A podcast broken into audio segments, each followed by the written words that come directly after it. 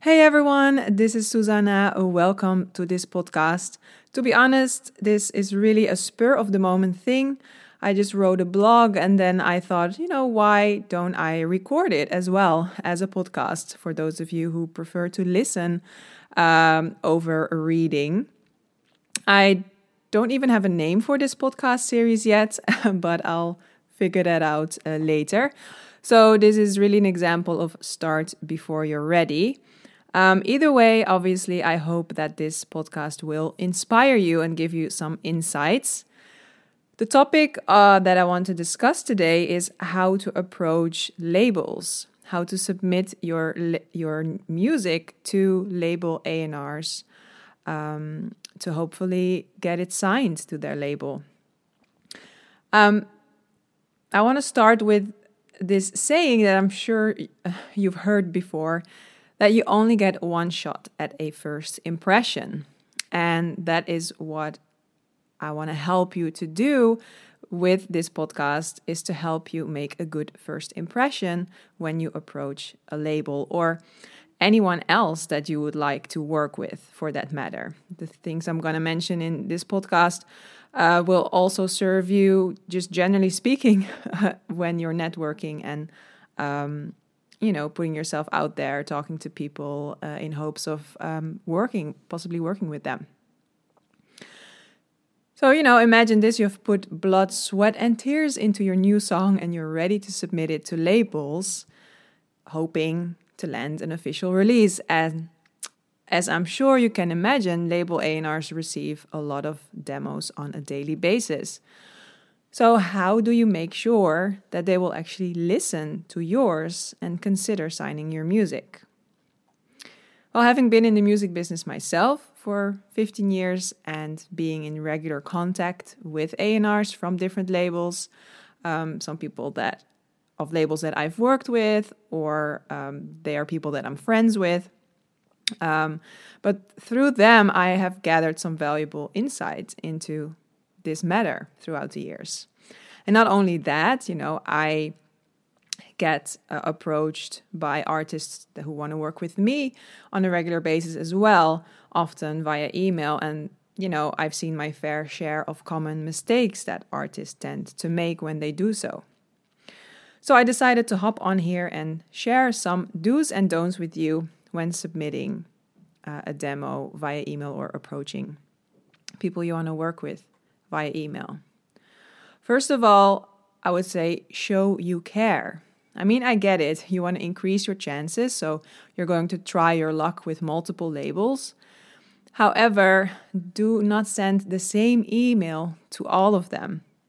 A label A&R I spoke to recently told me that it's very off-putting when he sees other labels in the CC.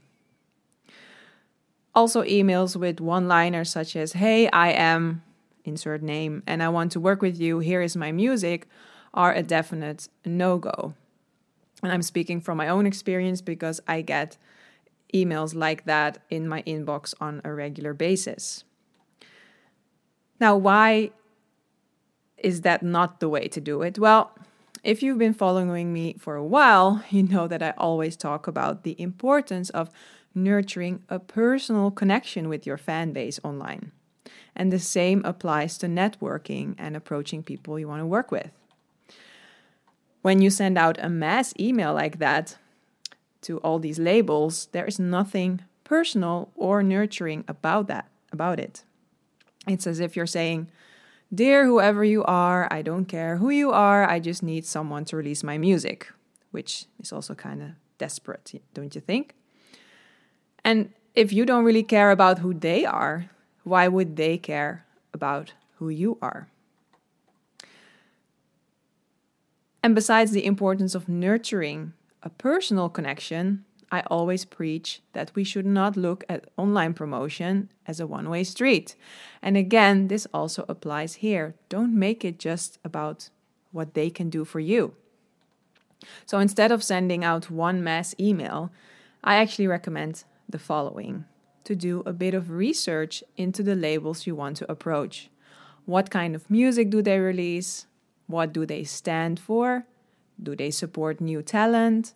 What kind of impression do you get from their social media, etc.? And ask yourself, what do I represent as an artist, or what would I like to represent as an artist? Artist, and which labels resonate with that? Which labels resonate with me on that level? Besides just they can release my music. And based on that research, write down a top three or top five of labels you would love to work with, and also write down why you would love to work with them.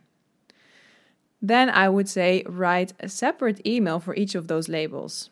Introduce yourself and briefly express why you would love to work with them specifically, or with them specifically, and why you think you and the label would be a good fit. And mind you, the emphasis here is on briefly. You don't want to write a whole essay. You know, A&Rs are busy people, so you want to keep it short but sweet. And don't forget to make sure you also follow those labels on social media and their other online portals. So think Facebook, SoundCloud, Spotify, etc. Because it's not really a good look if they click on your SoundCloud link to listen to your demo and then discover that you're not even following them. Also, you want to make it easy for them. Like I said, A&Rs are busy bees so, besides keeping your emails short but sweet, you want to make it easy for them to read your email and listen to your demo. Most A&Rs prefer to receive your demo on a link where they can listen to it right away just by pressing play without having to download it download it first.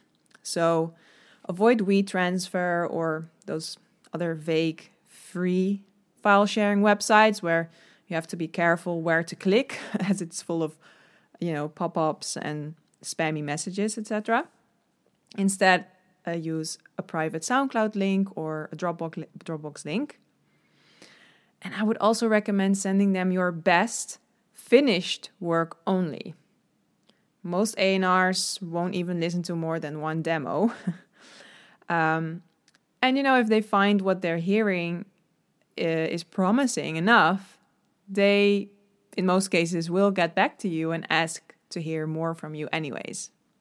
So, yeah, definitely send them your best finished work only. If you approach a label in a different country than your own, um, make sure to write them in English. This may be obvious to many of you, but I do sometimes receive emails in other languages than Dutch. I'm from the Netherlands uh, and English. So I would get emails in Russian, for example. And trust me, I'm not going to go out of my way to run such an email through Google Translate. I just won't read it. Um, talking of Google Translate, also don't use Google Translate to write your emails. So if you fear that your English isn't good enough, then really I advise you to hire someone to translate it for you or find a student who studies this language and can do it for you. Last but definitely not least, it's important to include um, links to your social media accounts and make sure they look up to date. Of course, your music is the most important thing, but having a strong online presence can definitely help to land deals. That A&R friend I recently spoke with confirmed this for me. If an artist makes great music, and on top of that, it's obvious they are smashing their online promotion and have a loyal fan base, then it makes it extra appealing uh, to sign them. And that is just another reason why I so strongly believe that artists artists should not only invest time, money, and effort into perfecting their craft, you know, perfecting their music, but also into improving their online promotion skills. Um, I, I'm getting all fired up when I'm talking about it because I really, really believe in this. While, you know, there are still a lot of artists who either don't put any effort into their social media presence, or if they do, they you know are just kind of winging it because they don't really know how to do it and or they use strategies that don't really work Um, but there's an upside to that uh, downside as well, and that is that it gives artists who do invest in improving their online promotion skills and their online presence a head start compared to those artists who are not putting any effort there. Because that is where you can beat the masses, besides, of course, as I said before, the quality and sound of your music. But this is really where you can beat the masses and stand out from artists similar to you who are also submitting their demos to uh, label A&Rs. And if you need help in that department, then I have just the thing for you. I have an in depth eight week online build and boost your fan base course. And in that course, I teach you how to use your social media to gain exposure and grow a faithful following of not just followers, but fans, actual diehard fans that are loyal to you and love your music and want to pretty much consume everything that you put out there. um, it doesn't matter if you're just starting out or are already more established as an artist. The course really is suitable for anyone interested to gain more exposure and fans. I launched the course uh, last year, 2019, and the next round of the course starts April 17th, 2020. And um, you can now actually benefit from a huge early bird offer. I mean, these are difficult times um, artists are no exception. Unfortunately, you know, a lot of events are cancelled, um, lessons are cancelled. Um, so I've decided to make a special offer for this uh, round of the course because I believe so much in the value of online promotion and uh, growing your own online music business in a way.